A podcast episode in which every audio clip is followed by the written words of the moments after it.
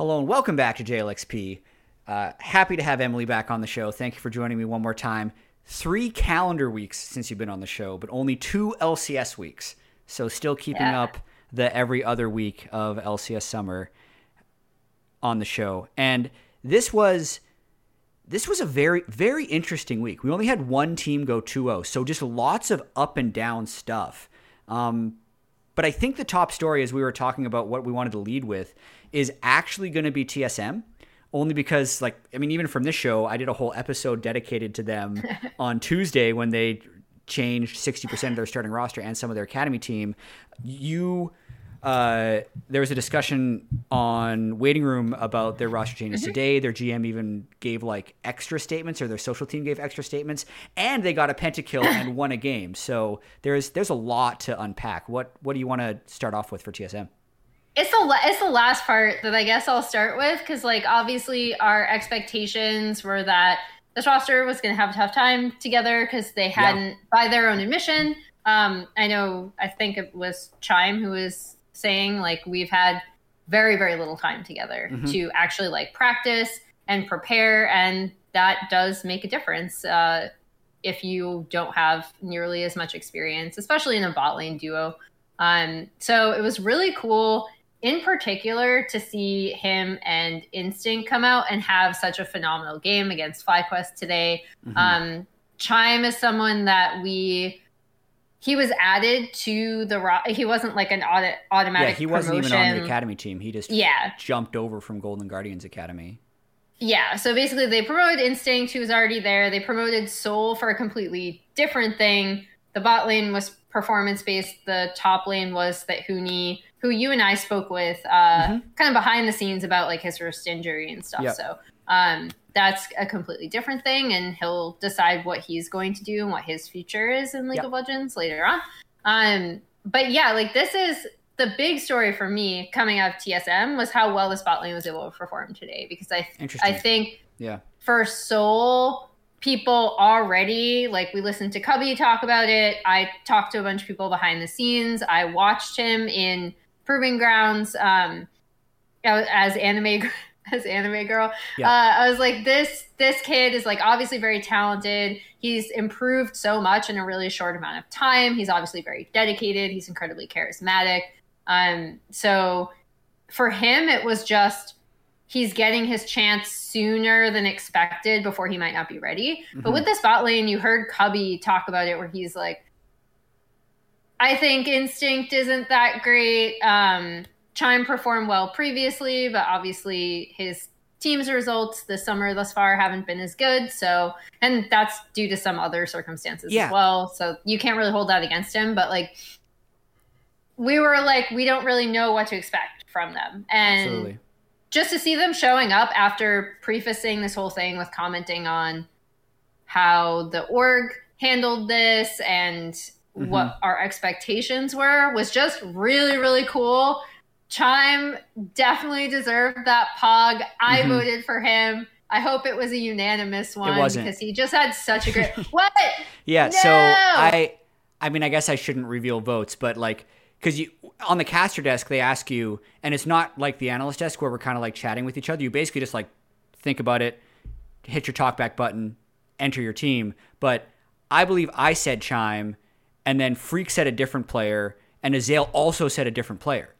Ooh, So I okay. think, and I think there are three people that could have deserved it. Um, actually, like that was the weird thing about that game from TSM is it actually did feel like more of a complete win, partially Mm-hmm. because they were so conservative for most of the game. Spica did start the game 5 and 0, but so much of that was actually him kind of last hitting, like the first river fight where they got first blood was instinct, hiding in the dragon pit, landing a Zeri W over the mm-hmm. wall, and chimes Rakan flying in, he just gets it. Then the next one was like Spica getting caught, and then a Mega Gnar TP's in whose soul stuns two people against wall. Oh, by the way, both of those kills went to Spica.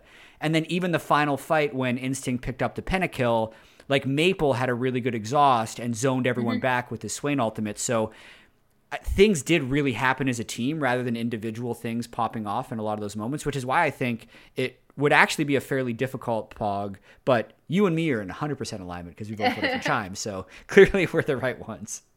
you touched on something there that's really important though for this TSM team and actually the most impressive. So obviously we touched upon individual players a little bit just due to expectations. Mm-hmm. The most impressive thing about this was that it was a team win. And not only that, but TSM actually did something that we've been super critical of other teams for not doing as much, which is once they realized they had a lead or an advantage, mm. they actually pushed it really hard. And mm. I think that is exactly what this team composition did need to do because going up against a Corki Jinx late game uh, is not fun.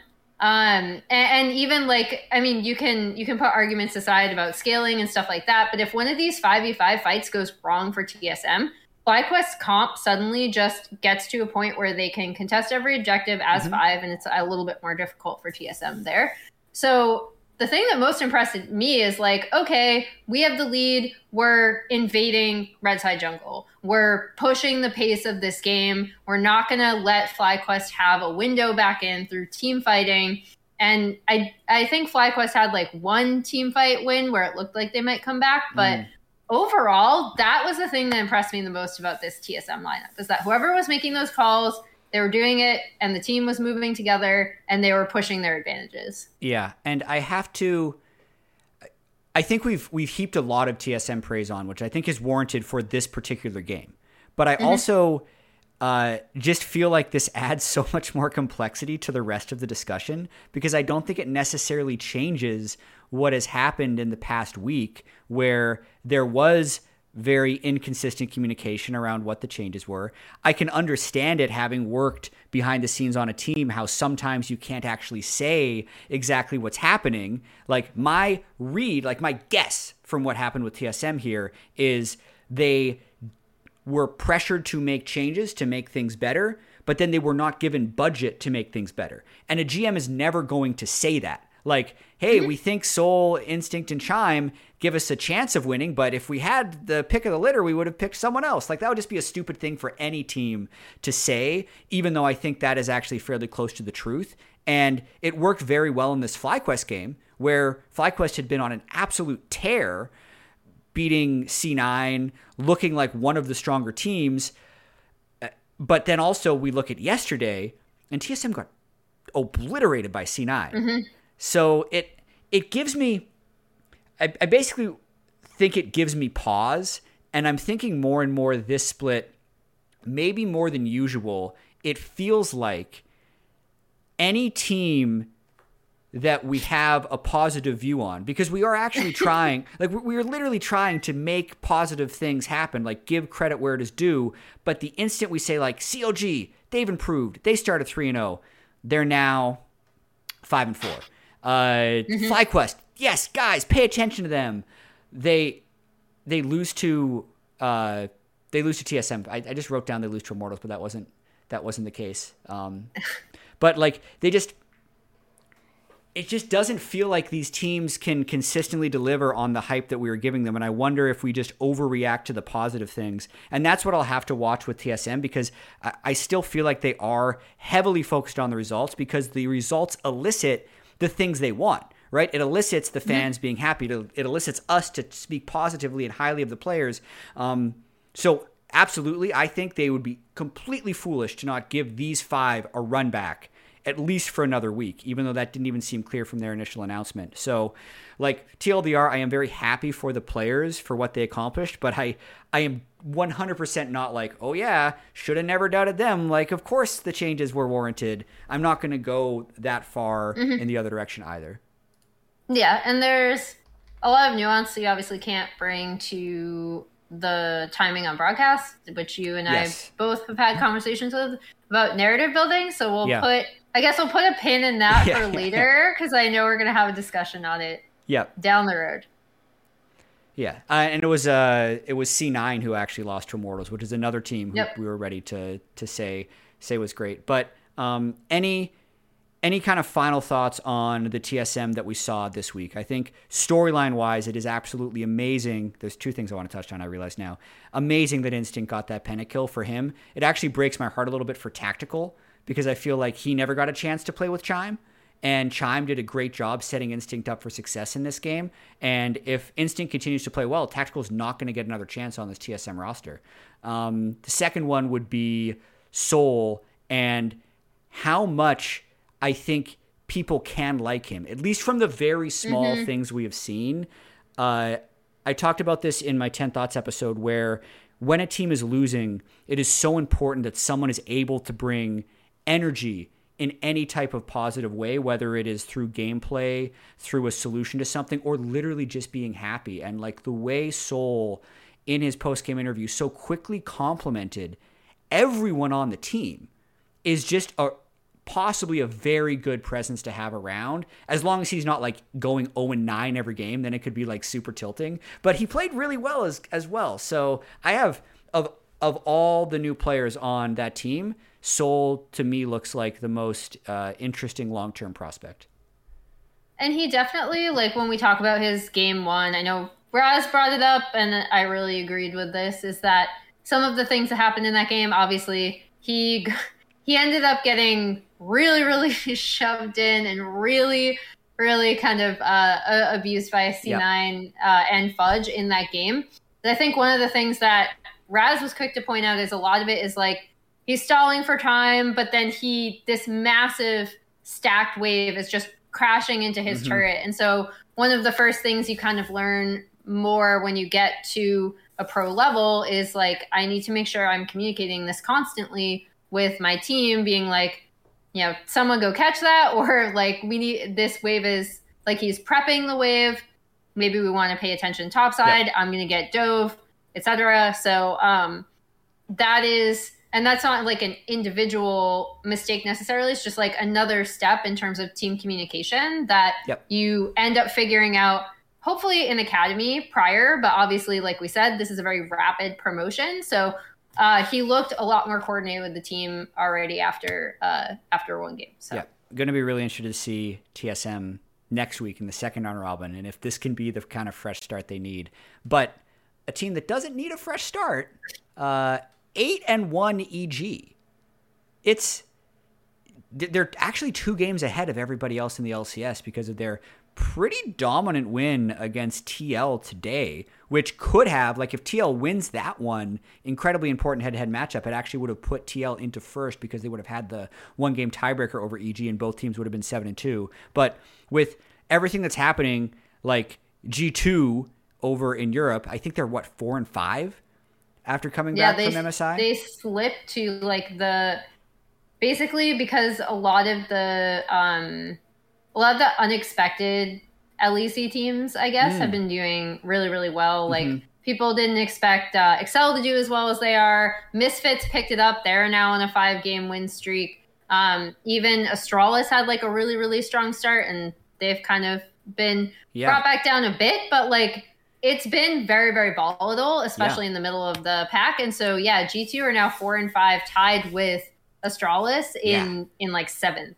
And that's that's kind of like the MSI hangover that maybe you would have expected from EG, especially when EG was nine and nine in spring split, but now they are one game short of equaling their spring win total through just the first half, and they've looked like so good doing it. They've won three of four Player of the Week awards, two of them to Inspired. This last week went to Danny, who just had absolutely absurd stats when we looked at it afterwards for the week. Like 90 plus percent kill participation, 40% of the team's kills, like a thousand DPM, uh, really high KDA.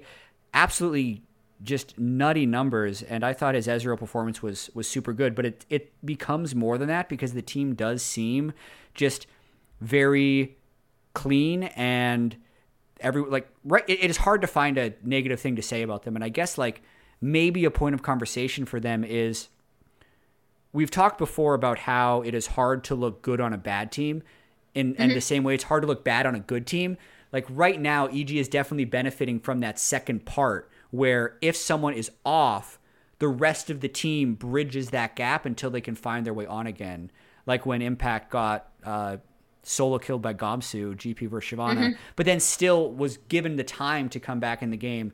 To you, what is clicking so well for the EG team that maybe they didn't have in spring? I think there are two things. One is that I think their drafting has been really, really good. Mm-hmm. Like, even, especially in TL's game, it really seemed like they were going to anticipate um, that Zilean pick. And they also very obviously, and I talked to both Danny and Inspired about this uh, when I was able to do interviews um, two weeks ago, uh, is that one of the things that has improved a lot and kind of something that Inspired highlighted going in that they figured out a little bit more at MSI was like his jungle to lane communication. Mm-hmm. And you see just like even the most, you know, basic rudimentary stuff like, oh, where am I going level three to mess up? I'm going to mess up this Lucian Nami lane, you know, right. because that's going to be the pushing lane. And like, sure, that's really simple, but like just that kind of much stronger coordination and using Inspired's intelligence to be able to recognize exactly where he needs to be. I talked with Danny about it uh, in the MF game they had, where it was something very similar. It's like opposite pushing bot. Inspired's already there. Um, he, we've seen a lot from Inspired as well, where they save like jungle pick for four or five. He locks in something like Kayn.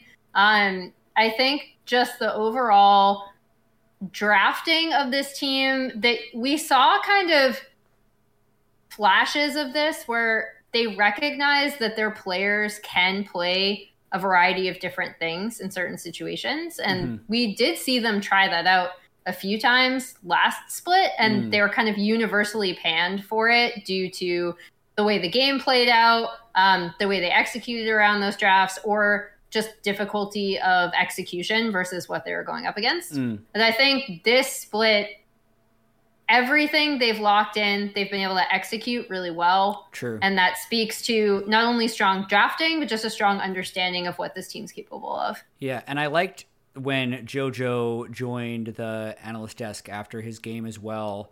I, I loved his answer when he was asked of like, what did you learn the most from playing against the MSI mid laners? Uh, like Faker and and everybody that was there, and he said how much they actually just sack for the team. Mm-hmm. And it's true. Like Xiaohu's Galio is just never mid lane. He's just always somewhere else taking over the game. And I think even though JoJo was already a fairly good facilitator and team fighter, he's almost kind of trying to turn that up this year with I think I mean you talked about it with me yesterday like why is no one playing Lissandra? Well, JoJo is playing Lissandra every game because it's super good and it super suits the playstyle that he wants to play, especially when you're able to trust your teammates. But he he's he's displaying a high level of trust in his teammates. He's roaming a lot, um, and he's he's actually putting the MSI practice to good use, which usually I feel like is a meme. Like at the start of you know back in 2014, whenever an NA team would get smashed by a Korean or Chinese team, it was always like we learned so much like we're going to uh-huh. come back so much stronger. And it was just never true. But this time, with that answer and then mentally linking it with the way I'm seeing them play, it actually does look like they've made adjustments and it's worked out for the better, which I, I got to commend them for. That's really interesting because you could kind of see that in in flashes of JoJo. Like I remember that Renekton Italy game that everyone just like went in on EG for, right? Mm-hmm. In the game five. Um, JoJo was the one after whoever called off a dive top because like they were prepping for it. Yeah. And someone called off a dive top. I don't know who it was. I just saw the ping, and uh, I just saw the ping go down. Then nothing responds. JoJo responds because he realizes he's gonna have to like they do have to do something mm-hmm. with this Renekton, right? And it is mistimed, and he gives up I think three whole waves for it mm. is what mm. it ends up being. And everyone was pointing at this and they were like, oh, see, like JoJo doesn't understand. But to me, that was kind of a recognition of like, sure, is the execution good? No. But mm. he recognizes what he has to do. And he recognizes that as a mid laner, his part of his job in this game is going to have to be to help snowball this top side. So it's really cool that that was the thing he brought up mm-hmm. on our desk because it's putting to practice something that we saw him kind of struggling with isn't the right word, but like we saw the thinking going into place, but the execution wasn't there. And now the execution's a lot better. Yeah, and on the conversation we had earlier about having like a positive person around the team, I think JoJo fits that bill too. Like he just seems like he's a really fun guy to be on a team with. So I think that's got to be helping Eugene a little bit as well. Falcon too. Um, okay, next team. They they just have a good vibe right now. I'm really happy with this team. Yeah, same. They they did beat TL, and I guess the question that I have written down here is how much ground does TL have to make up? But it can, in general, be more of a TL discussion because this is a team with astronomically high expectations who is delivering above average results. They're mm-hmm. they're tied for second. That's fine. That's you can be tied for second and very easily still win the split. But it is also not fine because of the expectations they have because of the players that they have. And um, this week they had a just completely ballooned lead against Golden Guardians, one of the biggest stomps we've seen this year. But then almost threw the game away because they got really sloppy with their execution closing the game. And then obviously their game against EG today, they try and play Lucian Nami. It gets a little bit ahead, but then just Hans Sama dies over and over again because EG is able to find kills onto him. What is your diagnosis of this TL team and should they be worried? So, in terms of like, should they be worried? As in, are they still probably going to make playoffs? Are they still probably yeah. going to represent NA at World? I think they are. But I think the team themselves, their coaching staff, and their fans are not going to be happy if they continue to play the way they are, if that mm-hmm. makes sense. Because, mm-hmm. and that's not just due to expectations necessarily, but it's also just due to, I mean, I guess part of his expectations in terms of we've seen what every single one of these players can do in a like at their best right? Right. And so uh, if when you have a team like this and you have them come into this split, and one thing I really loved when we were super high on TL after week one, right, was like they came out and they were like, we figured out, or Bwipo was the one that said, we figured out how we want to play. Yep. We want to play around bot lane. We're going to be a bot focused team. And then you had, uh, I believe, Santorin coming out in their next interview saying, we want to be more proactive, right? I actually think for the most part, I know people are going to rip apart his Udyr game um, a, a, few weeks ago in the, I think it was the Udyr it was game, the hundred right? loss. Yeah, yeah. yeah. Um, that and, and, some of his other games uh, that were like really, really close wins that mm. they, you know, that they nearly lost, uh, and they came back due to some maybe yeah. poor play Heroics. from their opponents. yeah, uh, sure. Yeah, we'll frame it positively. Heroics. Uh, I think the the question is like how inspiring is this team if if they are going to be the a world's representative, which we're still like fully expecting, right? So yep. it is kind of expectations, and it, and that has has to do with like the way that they play and the specifically i'm going to target their mid game actually because i feel like whenever you're like oh team's not being proactive enough you always look at the early game right? Well when i'm looking at their early game i actually still think it's like pretty solid. Like santorin yep. is doing his best to facilitate their lanes. I like that they've been locking in pushing bot lanes. Um obviously i know hans and core later came on and was just like Kalista Mumu is like win lane, win game, and if you don't win lane, you're you know you're screwed. And mm-hmm. they've tried out the Lucian Nami, and and I don't think that lane has necessarily uh, the sparkle that it once had. Let's just say, but I don't hate what they're doing early. Yeah. What I think their issue is for me is how sometimes hesitantly they play in the mid game and or they overreach into a composition that is scaling. So like a lot of the mistakes from TL that we see end up being punished are mid to late game mistakes where they're either like overreaching mm-hmm. or they are not pushing their advantage enough. And obviously, those are two very different things. And you're like, right. well, Emily, it sounds like you're contra- contradicting yourself. And it's not contradictory once you take in the context of the game state. And that is the thing that is very difficult. It's a mm-hmm. difficult thing to fix. Yeah. Uh, and it is something that I actually do think because I have a lot of respect for these players and their coaching staff, I do think that they can fix it. Yeah. Um, but I also think looking at some of their issues, that is a difficult fix because it's probably ingrained in them as players. Yeah, that makes and, sense. And I would say that they have so many options based on how all of these players have won in the past. I mean, like mm. you can throw Bjergsen on a control mage, or right, you can try and put him on lane dominant early game stuff because he's had success with both. Like you can have Hans Sama Core try to dominate lane, or you can have him pick scaling and try and win team fights. You can have Bwipo try and dominate lane early, or you can put him on Ornn. Like they can do, they can do any of these things, but really simplifying is something that we thought they were able to do after week one. But I think even after stating it, there are things that they haven't been able to consistently do. So, like, I, I can point at draft as like a microcosm of the larger issue of not being able to focus in. So, mm-hmm. in the 100 Thieves game, even though they've said they wanted to play more aggressive, they had a team comp that didn't give them the tools to be more aggressive.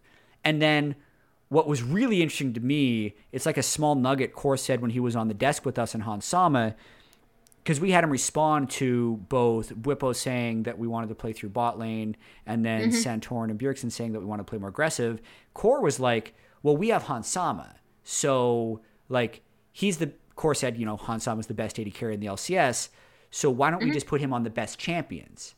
That doesn't mean play through bot, right? Like, because because Lucian Nami is let's play through bot early game, but Ezreal Yuumi mm-hmm. Is let's put best player on best champion, which is what Danny did to them today. Right? So like even in the like we should play through bot, that can mean two completely different things. It can mean we, let's play so Hans Sama can be Danny, which is what I actually think EG's identity is. Everyone plays this like up tempo, good team comp stuff, and then Danny's always on something that can hard carry the game. I think, honestly, I think that's what TL should probably do. But they've done so many bouncy versions that mm-hmm. I think it's creating just some confusion in exactly what they what they want to do.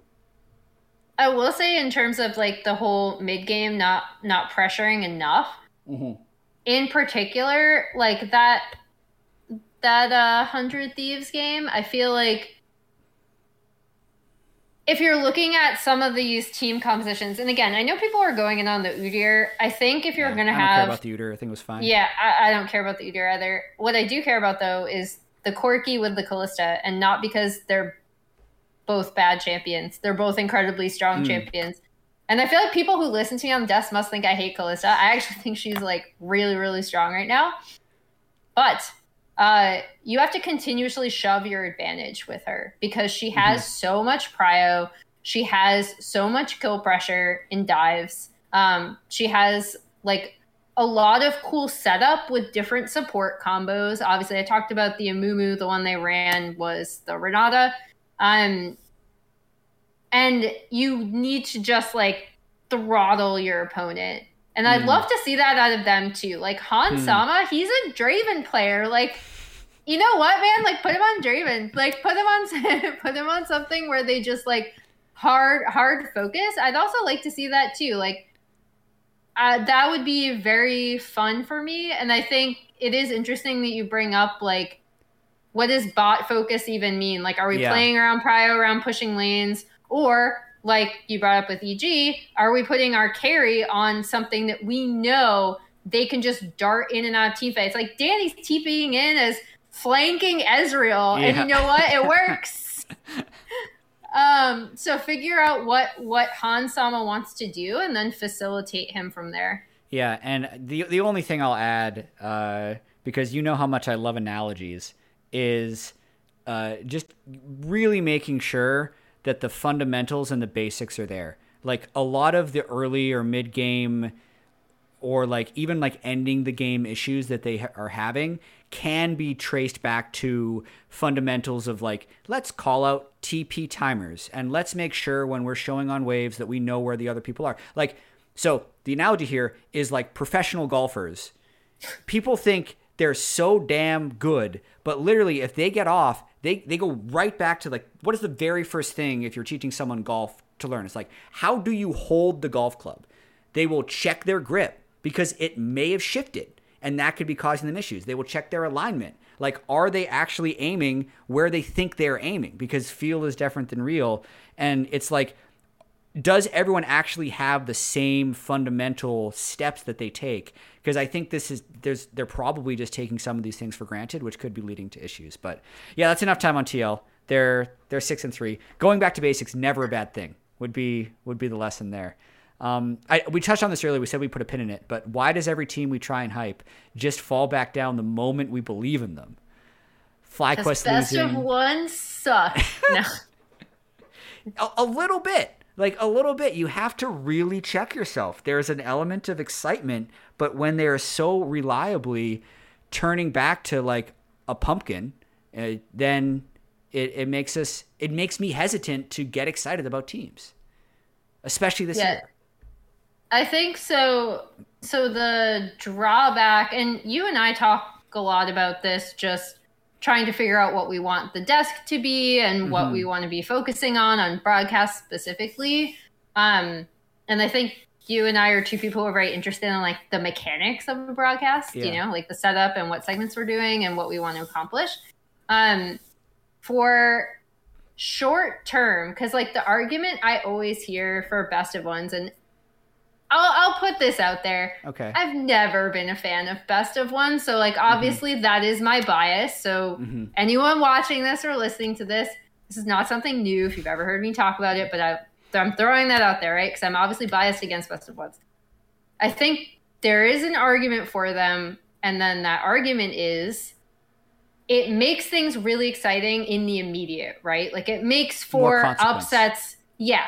It makes for upsets like we saw from um the TSM FlyQuest game today, right? Like it makes things really volatile. Like it's it's essentially like forced volatility because at any point you can just, you know, lock in a really really good draft that counters what your opponents do and if you're within a certain bracket of like being able to face off against each other, which I do think all LCS teams are, Mhm. um, you can win that game in a best of one. And then suddenly it's like, whoa, look at this crazy upset. That's nuts. Um, and it's definitely why they're always a part of um, international like group stages, right? For League of Legends. That's Yeah. one of the things. That's where you get your like massive upsets. That's when you can talk about some of these teams that you might not have spoken about otherwise. Because in a best of three format, it then becomes a lot more obvious you can get away with a bad draft, come back Mhm. and win two games. Mhm. And for that reason, best of series are great for constructing narratives across an entire season. Yeah. Because you you still will have some like quote unquote like pretenders, but even with like pretenders in the LPL or the LCK, you can still look at those teams and there will be something that you can point to from week to week to week that is consistent. That is a lot easier to see because you're playing more games and because those games when they come back to back to back or just back to back, Mhm. you can see their their drafting strategy, you can see the team in like a more holistic way. And then the individual games might not be as exciting and it's just Yeah. like more League of Legends. So Yeah. In terms of narrative building, best of ones honestly suck ass for that over like the course of a domestic season. Yeah, especially for the really dedicated fans. Like the people that just want to consume as much NA League of Legends as possible, like you're going to want more. You're going to want to see uh, TL versus EG again. See if like okay, maybe if they didn't play Lucian Nami, like for what it's worth, I actually kind of hated TL's draft when I think about it more uh, like the more the more I think about it, the more I actually dislike that draft because they only had one lane of prio and then they didn't scale better. Um, but uh, yeah, don't want to don't want to get too down on best of ones. It's just a it definitely feels like more than often uh, this split there has been a team that we are excited about, and then almost as if on cue. When we say this team is not good, they'll win Hundred Thieves, or this team is legit FlyQuest, they will lose. Which which, which happened today. FlyQuest lost to TSM. Uh, we could let's, let's spin this into a game. So we have here's the surprise teams. We have CLG five and four, FlyQuest five and four, um, and I'm just going to throw in TSM there at three and six. Like, which of these teams is the most legitimate? Like, oh yeah, there's some positive stuff going on. Like, which team are we most sure of is is trending upwards? Um, I want to say like it's kind of a tie between CLG and FlyQuest still for me. Probably FlyQuest only because like sure they they laid an egg today, right? Mm-hmm. But I still really loved a lot of the fundamental things that I saw from them this split specifically. Yep. Um I feel like last split it was a lot of oh man, Toucouille coming in is going to be Ian, he's such an asset for Josedeodo and yeah. and Josedeodo has suddenly has like so much more room, much better communication with his lanes. Um, but a lot of that got written off because some of their wonky drafts and the the smite top um, yeah kind of relying on that. Yeah. And I don't think they had nearly as good fundamentals, which part of it is just like most of the team, the core of the team has been allowed to grow from from spring to summer and that's naturally going to happen. Philip, as many individual mistakes as I'm sure people are pointing out in terms of like his mechanics and sometimes like moment to moment decision making, does not seem like a bad fit for this team. And I think one of the reasons why he's performed above expectations mm-hmm. generally mm-hmm. is uh, because, and again, obviously he had a really rough game today, um, is because of the team itself and, and the fact that the core was allowed to stay together, develop, etc. So I've still liked a lot of the things I've seen from them. I still think their bot lane has per- been performing really well together. Um, you know, Johnsun looks like I remember when he initially kind of burst out into the scene on Dig with Aphro, and, and everyone was looking at him as like, oh, is, is this how, like how good is he? He's looking really good right now. Mm-hmm. Um, it's cool to see him return to form, especially like receiving pretty much constant Twitch bans now, right? I can't remember yep. the last time it wasn't banned against him. Yep. Since uh, you know, since they had that string of games. So like they the Wukong Twitch kind of shell that Mark pointed out that that was really good, and we've seen other teams use it in in LPL, KLEC. Um, they recognize that that was just a really strong combination, right? Like they they were like, okay, not only is this really strong due to like a broken mechanic that we're going to abuse, which you and I talked about how quote unquote legitimate uh, mm-hmm. going in and, and testing out a strategy like the smite top is.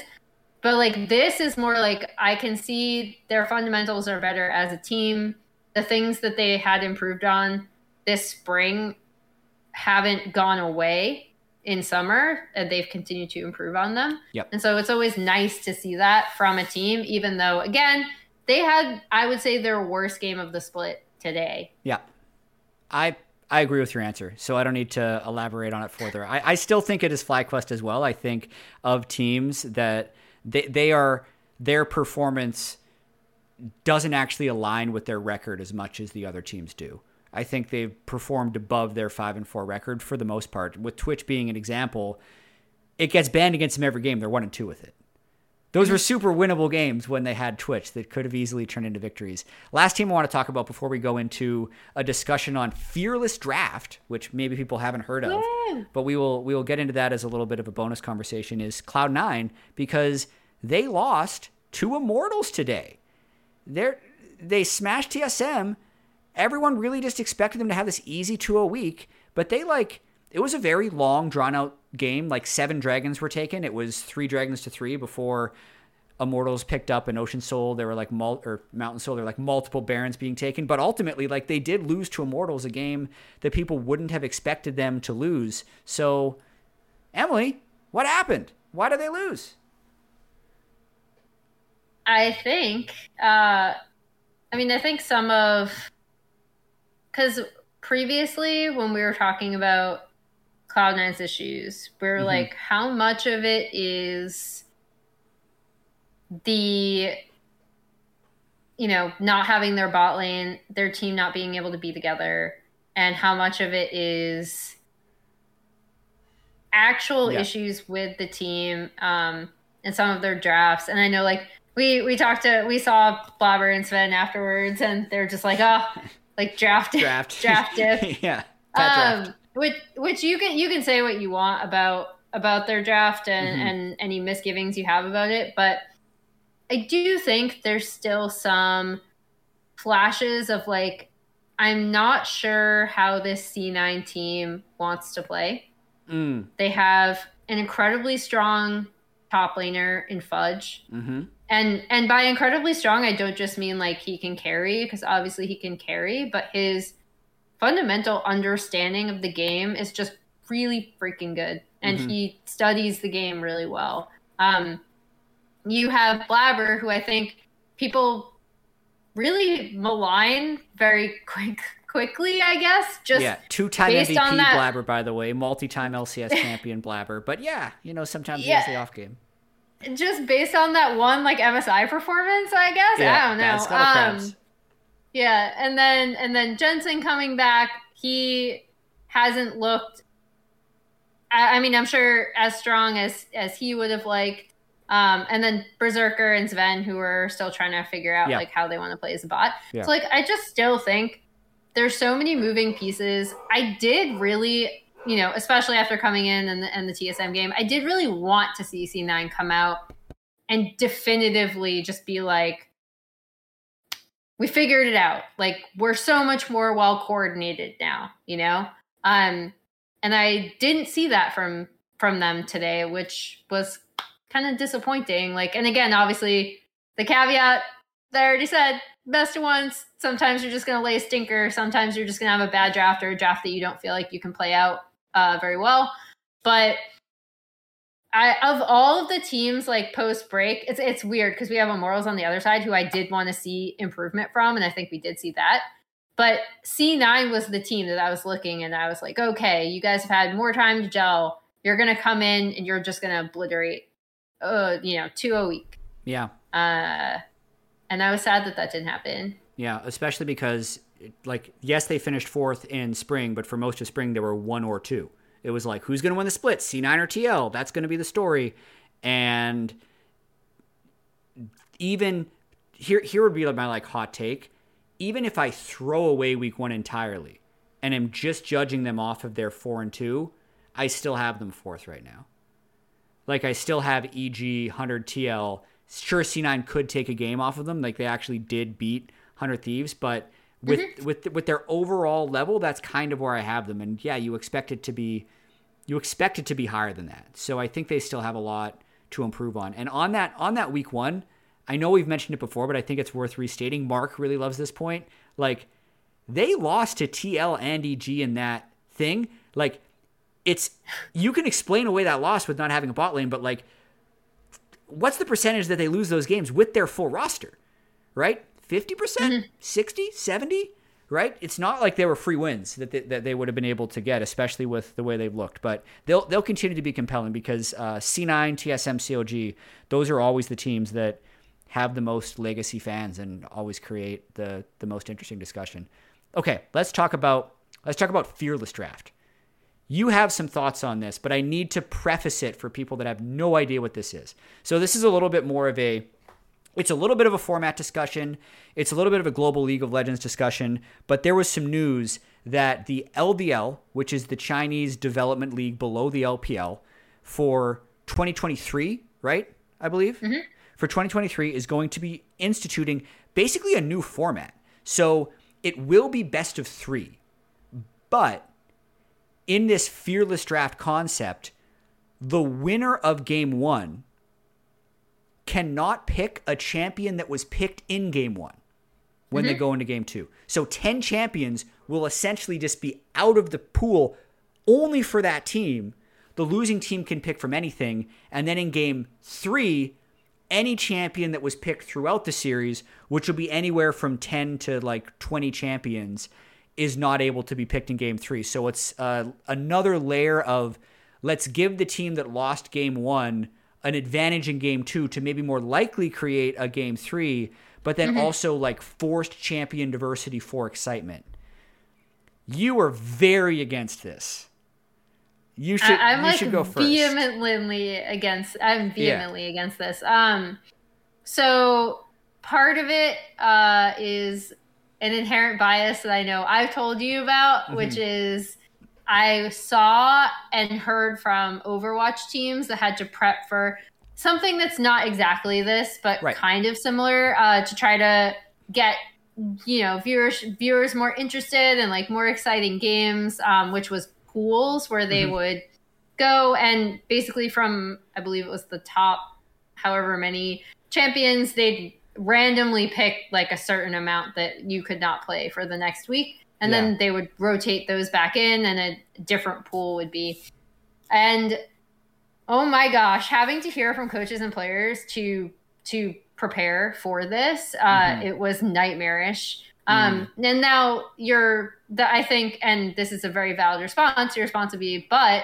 that's at a competitive like professional level right Mm. like this is at a yeah, like was it more level. entertaining for the people watching that they were seeing different team comps? That's kind of Uh, like I think it. second I think it was. Yeah. Yeah. I think it was. Like I, I think that's the part that's inarguable is Mm. that having teams be forced to come up with like really creative compositions and and just having a viewer being able to be like, oh, damn, like I haven't seen, you know.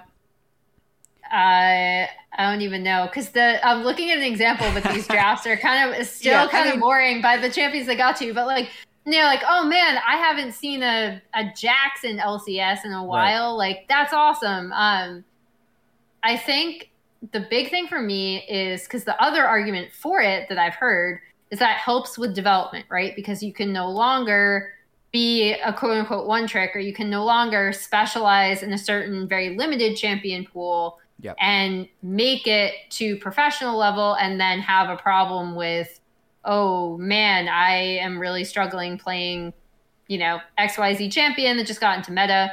Honestly, this happens a ton. If you look at League of Legends historically, I think a lot of like drop offs with individual players and rises can actually sometimes be very much tied to to champion picks in the way that the meta evolves. Um, but in terms of developing players, my argument is that I really dislike it for a development league. Yep. And the reason is because I do feel like, and obviously you will get to a point where maybe your player is just bad at the champion. maybe they don't understand the matchup. But in terms of like matchup specific stuff, I think that can be taught at a pro level. Whereas some of the fundamental stuff that you might be working on with a player in terms of overall like uh you know wave management communicating with your team like going back to one of the examples i gave up previously like if someone's stacking a wave on you Yep. what do you do in that situation how do you communicate that how do you decide that your specific situation is worth the team's attention and or if you know the dive is going to happen how do you communicate that to your team so they can make a cross map play that kind of stuff yeah I think the fundamentals of the game are a lot more difficult to teach to players Yep. if you then now have to add in all this other matchup stuff. Yeah, I the the quickest way I can encapsulate that is like you if you're like a if you're me, um, and I'm playing Udyr, who's a champion I've played probably a thousand times. I am just playing League of Legends. I'm not thinking about the buttons that I'm pressing. But when I play Bel'Veth, I'm playing the champion. I'm actually not playing League of Legends. I'm just fighting the champion to figure out what is happening. And the pro game is an even more higher level of complexity. So I completely agree that it is bad for development, but I'm still very, very intrigued by it. Um, but here are some additional barriers for why it could still be bad. Um, which is also why like it's so hard to change a draft or a format in general. Uh, and I think it kind of ties into best of one versus best of threes too. Like in an ideal world, any type of development system has a way of laddering up to the league or the competition above it. Mm-hmm. So that's why, like, at least right now, I like how many games NA Academy plays. Like the fact that they're playing like a lot of times best of twos. Like they just they just play two games, and it gives them more stage time, and it still contributes to the standings. It's not super ideal for viewership engagement, but that's not the point of the development league. So mm-hmm. give them a large volume so they can get reps and then maybe move up to the LCS. It's also why I'm kind of okay with best of ones versus best of threes because if you only play best of threes and it's like, yeah, best of threes is great because you can instant drafts and you can get some do overs, but then you go to Worlds, you do not get do overs in Worlds group stage. So as long as Worlds group stage is best of ones, it's fine for regional leagues to be best of ones. That's kind of the way where I see this. And that'll tie in to Fearless Draft. Like, if Fearless Draft was Worlds format, and when G2 goes up against T1 at Worlds, it's like you get three points for a 2 0, you get one point for a 2 1, or something like that. And you find a way to make it engaging for the viewer, and you don't have every matchup going three hours. You find ways to cut time in between games, or you know, make them play three games in a row or something. Like some weird world like that, I would kind of be more down for it to work. But having globally everyone I, I think that's why it's so important to have everyone globally be on very similar systems because it does all have to ladder up to to the same sport at the end of it. And this this almost like it's such a big draft change, it almost changes the sport. So you're practicing you're practicing in a much different rule set than the league you're trying to qualify for, which is why I would be against it as well. Yeah. I mean, I also think like so right now looking at NA Academy, first of all, they're playing best of twos. Um which actually, in my opinion, and I brought this up on broadcast before, you know what LCS sometimes has an issue with and what academy teams don't have any issue with is coming up with really creative drafts. Like yeah. they will try stuff out, right? Like they will play uh, pick new champions a lot more readily. Um, and I'm sure part of that is is uh, you know the the best of two format because you're just trying to you're getting in so many games but mm-hmm. then additionally they're just a lot more willing to to take that risk yeah. and already without um having something like this like enforced mm-hmm. uh but yeah those are those are my issues with it um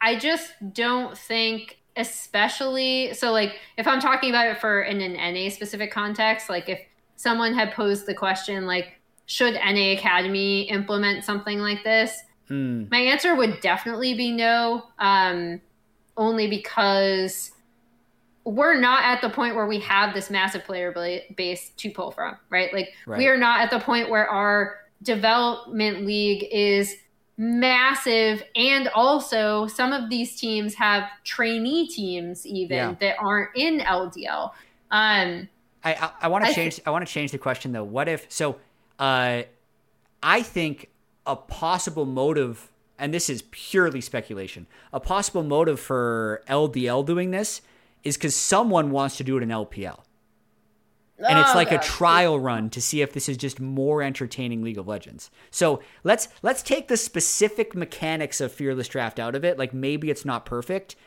Would you be open to like let's just make and now we're talking about NA.